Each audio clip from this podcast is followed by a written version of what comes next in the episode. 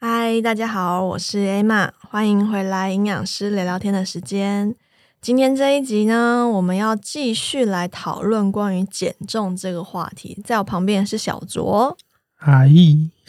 这是什么奇怪的声音？哎、我想要来测试一下，因为我们回到录音室嘛哦，对对对，我看这个麦克风的收音收音感觉还蛮不错可的不，可以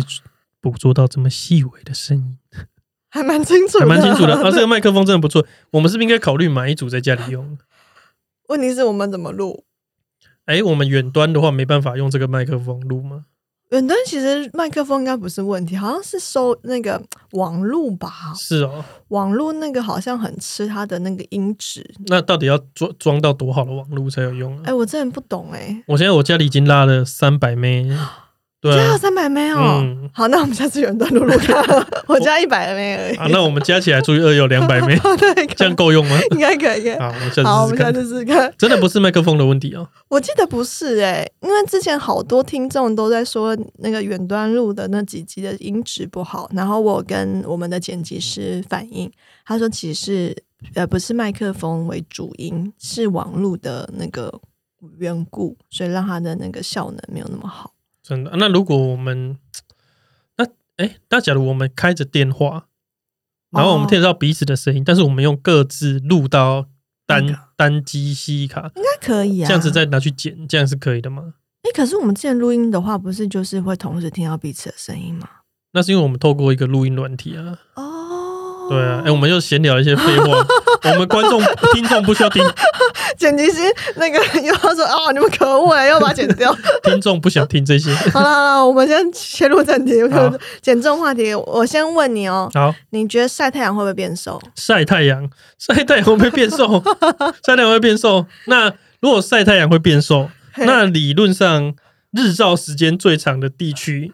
应该瘦的比例比较高， 哪离边日照比例最高啊？接近赤道的应该是比较高的啊、哦，对不对对，那那所以说，越接近赤道就是越靠，就是若以北半球来讲，就是屏东人会比台北人瘦啊，有吗？我不知道哎、屏东比较靠近赤道啊。对对对对那对屏理论上屏东人也应该要比台北人瘦、啊，嘿， 对啊，但是答案没有。台湾最胖的是花莲人跟台东人，不是吗？真的吗？我对啊不知道， 你不知道啊，我没有研究到这么细。所以我觉得日照会不会影响那个会不会帮助减肥啊？我觉得你如果以单纯纯日照，我觉得不会。啊，你说如果晒的流汗很热什么那个，你以为北风跟太阳哦？对啊，那 什么北风让你把衣服穿的更多，太阳把衣服都脱如果掉。晒太阳，脂肪也如果脱掉如果晒太阳会变瘦，那你理论上去蒸桑温暖也桑拿也会变瘦啊。哦，因为是热的关系哦。对啊，你那你直接说日照光照会不会嗯变瘦？我觉得 不会。好，你这样分析这个也有点太细微了，我只能说你是对的。但原本我这集要讲说晒太阳会变瘦然，后啊晒太阳会变 瘦，为什么？晒太阳会变瘦是我最近看一个论文看到，但它的它的标题当然不是晒太阳会变瘦，哦它里面在讲维生素 D，因为晒太阳晒太阳皮我们的人的皮肤会产生维生素 D 嘛，对，然后维生素 D 可以让人变瘦，可是那个变瘦是有显著的统计意义的吗？呃，是不是显著差异？它上面没有写那么细，但它是在讲说为什么维生素 D 可以影响，就是预防肥胖这件事情。嗯因为以前我们远古就国中不是有学什么健康教呃育？远哎古，是你健刚康讲远古，我想到的是三角龙跟 原始人，你跟剑齿 虎。就你跟我讲国中， 对不起，我想说，哎那个我们以前学那种健康教育的时候，不是学什么维生素 D 的作用是帮助钙吸收对嘛？对对但是现在就是维生素 D 已经有一点打开了潘朵拉盒子， 哦，就是你想象到维生素 D 大概无这无所不能呢、它可以抗癌啊，真的假的？真的、啊，它就可以预防。应该说它也抗癌是一个终最终的的。呃，呈现啦，当然中间有很多的步骤，例如说，它可以帮助你把自己的免疫力调的比较稳定。那当然就是你对抗癌细胞的时候，你自己有好的免疫力，你才可以自己把癌细胞杀掉嘛，这样子。那它可能也可以帮助心血管系统，让它就是身体的代谢变比较好。然后另外一块就是我今天要讲的，跟就是为什么可以跟肥胖有关，是因为它可以让胰岛素阻抗变轻。真的假的？啊那么神奇？啊，那为什么我不直接吃维生素 D 啊？什么意思？哦，您说为 什么要在这样？对 啊，我就想说要一个耸动标题，然后啊让大家点进这一集。啊，所以理论上来说，晒太阳是有可能会变瘦的。对，这但但是就你还要中观很多行为上的规范啦，就是说不能一直喝饮料，然后你喝饮啊料然后晒太阳，这应该没有用。 金字塔我要拿出来 了，我就要把晒太阳放在金字塔的顶端再上去，对就是那一颗太阳。他没有办法当第一步骤，他是那个最后让他啊就是完美的那个状态。 对对对 OK OK，对。好，没问题。哎、而且你刚刚竟然讲到，呃，你觉得晒太阳越久应该会变越瘦。那我反过来我问你，既然我们聊到维生素 D，你觉得晒太阳越久，维生素 D 身体会产生浓度越高吗？我觉得要看你体内的材料多不多吧，哦，对不对哦，好好好，这好这就跟你重训会合成肌肉，嘿可，是如果你的氨基酸没有那么多，哦，那你你自然也不会合成那么多肌肉。好，你的答案是对，但是想法没有那么精准。那正确的想法 是什么？材料可能不是问题，哦不是问题对对对，嗯因为呃，材料这个身体应该不太会短缺，因为这是人体都可以自己自行就是制造的制造出来的，比较不像氨基酸，有些是一定要吃进来才有办法嗯哼制造。呃，它会为什么没办法一直晒越久，然后维生素越多，是因为你身上产生维生素 D 啊。产生之后，它其实晒更长的时间的时候，维生素 D 会反而被拿去就使用掉了，所以存留在身上的浓度会下降要。去用什么？就是去做和其他合成啦。因为维生素 D 它其实在身上全部的细胞几乎都可以被维生素 D 来去辅助、哦，去使用。那、他们用走了，我再继续晒，不会再有新的吗？诶、还有就是皮肤太黑 的时候，维生素 D 会产生太少。啊，所以如果 所以如果是那个黑人朋友，他的维生素 D 就比较少，是这个意思吗？可能是因为研究上是说，如果你皮肤越黑啊，你的那个身体的皮肤上面就会去阻碍你的维生素 D 继续生成，所以你哦，晒的时间不不宜太长。如果你的目标是希望你体内的维生素 D 的浓度高一点的话，对，大概只能晒十到十五分钟。十到十十到十五分钟了，对，那不就是你早中晚去散步买个 se 去 seven 买个东西的那个时间就足够 了吗？我现在就要问你，如果只要晒十到十五分钟，你觉得哦就像你刚刚提论提议的，我就是分散时间去晒，对，还是你觉得应该要有一个强制的那个目标，或者强制的环境？我直接火烤十分钟，还是对对对，嗯，我觉得我们目标是要维生素 D 最多哦、最多，嗯我觉得一正常来讲应该最多应该少量多餐即可吧。我好难得完全考到小卓号成 就我感哦真。的没有，因为我是理理论上来想，因为我们用身体机制 来想，哎，我们我们如果现在是一个原始人，我们又回到剑 齿虎跟三角龙的时代，好，我们我们一定不是想晒太阳就晒啊，呃我有偶尔会遮蔽一下，哎，偶原始人没有遮蔽啊，有山洞啊，有树哦荫啊，也是啊，对不对？偶尔你看，连鳄鱼都会去找也是，遮蔽，对不对？所以你理论上我们应该是哦，好热啊，我们去遮一下。嗯啊，不热，我们又出来走走，哦所以理论上我们的晒太阳时间是分散的。哦，对，所以我觉得不可能是一次狂照十到十五分钟吧。哦，sorry，我又答错了吗？ 我今天怎么一直错？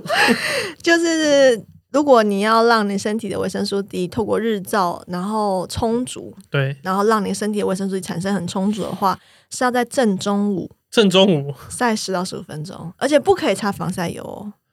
真的假？因为你擦防晒就跟皮肤黑掉，因为皮肤黑掉就是你还有黑色素嘛，你就对会保护你的皮肤，你就不会有这么多阳光的曝晒啦。嗯，嗯嗯，所以我们刚刚说，呃，去买个 seven，早中晚买一下是不行的，不行，正中午你只能正中午去 跑副喷单，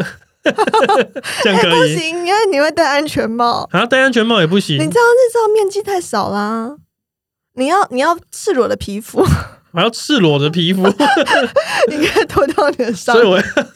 正中午去跑马拉松。 对，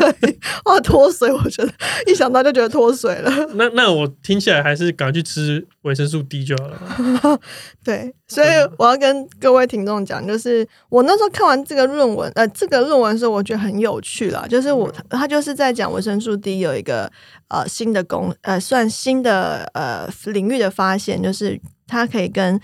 控制胰岛素阻抗有关系。那蛮多听众可能呃，可能第一次听我们这一集，或是之前我们有提过胰岛素阻抗，你忘记了，我帮大家复习一下。就胰岛素阻抗跟肥胖是有很大关联哦。胰岛素大家可能听过，就是跟糖尿病有关系。可是胰岛素阻抗是比较特殊的状况，是你身体有很多胰岛素，它理论上应该要让你身体的血糖下降，然后让你的血糖变得比较稳定。可是胰岛素阻抗的时候，是你血液当中血糖反而会冲的很高。那在冲得很高的状况下，其实你身体是没有办法运用那些血糖的，然后间接很容易造成你的脂肪脂肪细胞啊，然后你身体很多各式各样的细胞就泡在糖里面，那这时候就是你容易发炎，很容易发炎之后就会引发后续很多很多的疾病的状况。所以胰岛素阻抗基本上就是现代人非常非常讨厌的一种情况。然后我们之前在古娃娃减重那集的时候就有讲到胰岛素阻抗，大家可以去复习一下。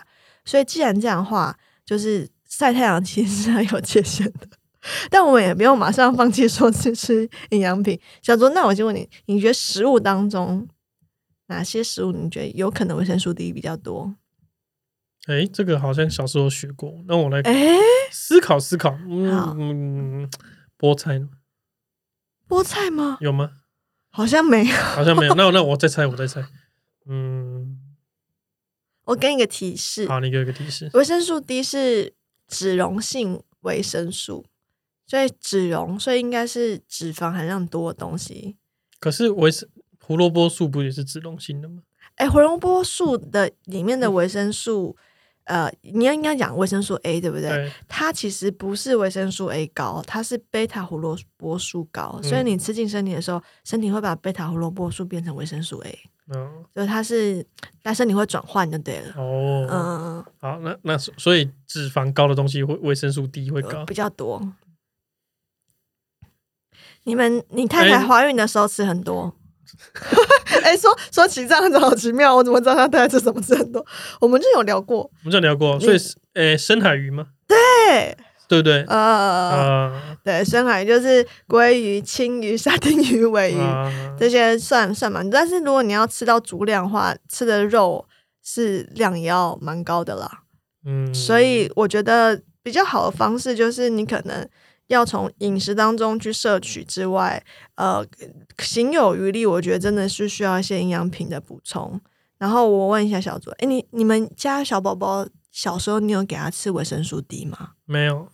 因为你们是喝配方奶，对不对？对，哦，因为像我宝宝是喝母奶，我宝宝在一个月的时候，我那个儿科医生就马上跟我说：“哎、你要就是有没有给小朋友吃维生素 D？” 然后那时候其实我一直知道要给他吃，但我忙到忘记买，嗯我就说：“哦，我还没有买。”他说：“那你要赶快给宝，就是宝宝补补那个维生素 D，因为母乳里面的维生素 D 含量比较少。”那配方奶，因为它已经被调整过了，所以它就是比较充足。那一般的鲜奶呢？鲜奶有，可是也是没含量没有那么高。哦，就是如果就成人来说，希望啦，呃，至少一天要吃十毫呃十毫克，国际单位是四百 IU。嗯可是如果你要吃到食物的量，诶，有一点点难，嗯对，所以还是会尽量以补充剂为主。 嗯，讲到这边， 小卓，你有默契了吗？ 你知道我们要干嘛我吗？ 们来介绍我们的药师健生活维生素 D 嗯 D 剂宝宝 D 剂，对，这个是药师健生活跟苍兰哥，大家应该认识这位儿科医生，他也是一个 YouTuber，然后他们一起联呃算是强强联手，然后去研发一款维生素 D。那因为维生素 D 也是现在国人，就是台湾人其实真的缺乏维生素 D 的状况很严重。我在猜，有可能是我们深海鱼其实吃的不多，乳制品也喝的不是很充足。再来就是台湾人都不是呃那么爱照太阳，普遍来说啦哎，，你这样一讲都对，好像是哦。对啊，所以其实台湾人的缺乏率高达九十八。哦，那你我都是占了一分吗？我是啊，维生素 D 很低，因为之前我有抽过，就是维生素 D 的含量可以可以抽血哦，可以验去验，嗯我的就是呃呃以及格标准化，可能会说你快快呃有一点点不够，因为我那时候好像测只有十几，可是如果你希望你身体属于比较健康状态，例如说刚刚说的可以预防肥胖啦，然后你的免疫力比较好啊，希望你血中浓度至少要大过三十到十到五十是会比较好的。哦，所以离及格很大一段这样嗯子。所以我自己我自己本身就有在吃维生素 D，然后我自己吃的量会比较多，因为我就是属于那种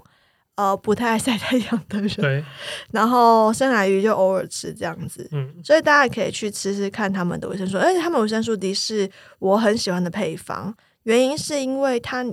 刚有说维生素 D 是油溶性嘛，对，然后有些坊间的呃维生素 D，我有看过它的那个油是选呃比较我觉得没有那么喜欢的，例如说有些人会选亚麻仁籽油。嗯小周，你有听过亚麻仁籽油吗？有。那你对亚麻仁籽油印象应该是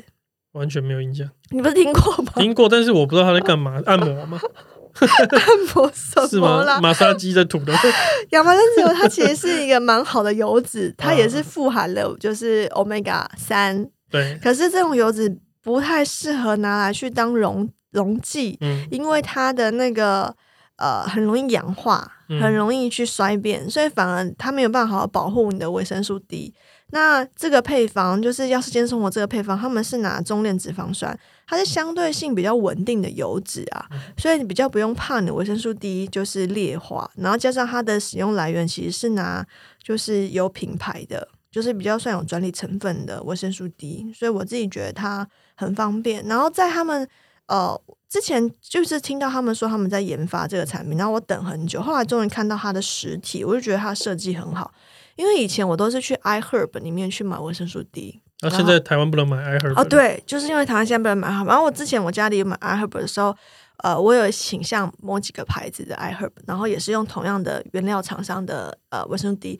可是它的滴管设计很不好，就是它是大家有用过那个精油吗？就是呃，就是像 小左刚刚说马萨去 用的精油，它是低频，可是它不是。它不是用滴管压的，它是倒立这样，然后让它滴下来。嗯然后你知，道，宝宝他是一个没有耐性的生物，你在那边让他嘴巴 张那么久要滴进去的时候，他就常常会对，扭动他的头，然后常常都是维生素 D 啊，就是滴到他衣服啊、嗯脸颊、对 嘴唇啊，滴不进他嘴巴。嗯哼，然后要是他们的那个滴剂是用牙管式的，嗯哼就会比较好滴进去对，。他就是他他，我记得，因为我我让我宝宝吃了。哦，它它来是分开的，它就是一个盖子，然后滴管在外面，你可以把盖子打开，对然后对对滴管放进去锁起来，嗯，它就滴管可以变盖子。对对对，对对对，我就觉得他这设计真的是蛮贴心的。但是我记得它可以滴在奶里面吃，不是吗也？可以滴在奶里，可是因为我我是亲喂妈妈，我一开始原本是滴在乳头上，然后就发现来不及， 就是它它会流下来，哦然后宝宝就来不及吃到了。然后我后来就想说啊，算了，直接滴我把宝宝的嘴巴比较滴在快嘴巴里就好了。对，直接滴在嗯嘴。所以像有些成人，其实我自己觉得需要吃，可能你可以假设你之前都没有。吃过维生素 D，你可以先去验一下你血中的浓度。假设你真的很低的话，你可以直接吃到上限值，就是两千 IU，就一次滴五滴，一滴五四百，然那后药啊师这个大人可以吃哦，可以大人是可以可以吃的。当然可以吃。可是大人吃的话，就不像小朋友只吃一滴，哦平大人时你要吃两滴，但大是人你吃是的要血液的浓度是充足下，你吃两滴。如果你是血液浓度其实不是很够，你吃两滴可能 你就要你要是直接把那一罐嗑掉， 可能不行， 但那一罐就是一个 shot 嘛。这可能会有一些其他的风险。 大家不要听小周乱好讲。了，就拿起来滴个两滴，呃哎，OK 啦。对，你看可以，因为基本上一到五呃一到五滴的范围都可以。然后如果你是血液浓度比较低的话，我建议你可以直接滴到五滴。那如果你不确定，你可以来我诊所，我可以帮你抽血。 哦，你要帮他抽，我我不是我帮他抽，护士帮他抽啊，我有帮护他理师会我帮他抽。。对护理师帮他抽，我帮他看报告，我跟他说你现在到底吃几滴 OK OK，对所以跟大家分享，就是这个最新这个药师健生活的这个产品，我觉得是还蛮好的不，错了，我我有让我儿子用。因为它没有味道。我之前对呃，之前在 iHerb 上面，就我要找维生素 D 给我小宝宝吃的时候，因为要给小孩子吃嘛，然后很多厂商都会想说要做的好吃，嗯，嗯所以就会加很多色素啊、糖啊，做成像对软糖啊。然后我都不是这么鼓励，因对为小孩子其实有听过、有养过小孩子都知道会 sugar high，对，所以你给他原本是要给他营养，然后你让他 sugar high，所以爸爸妈妈真的头很痛，对的。晚上不会睡觉哦。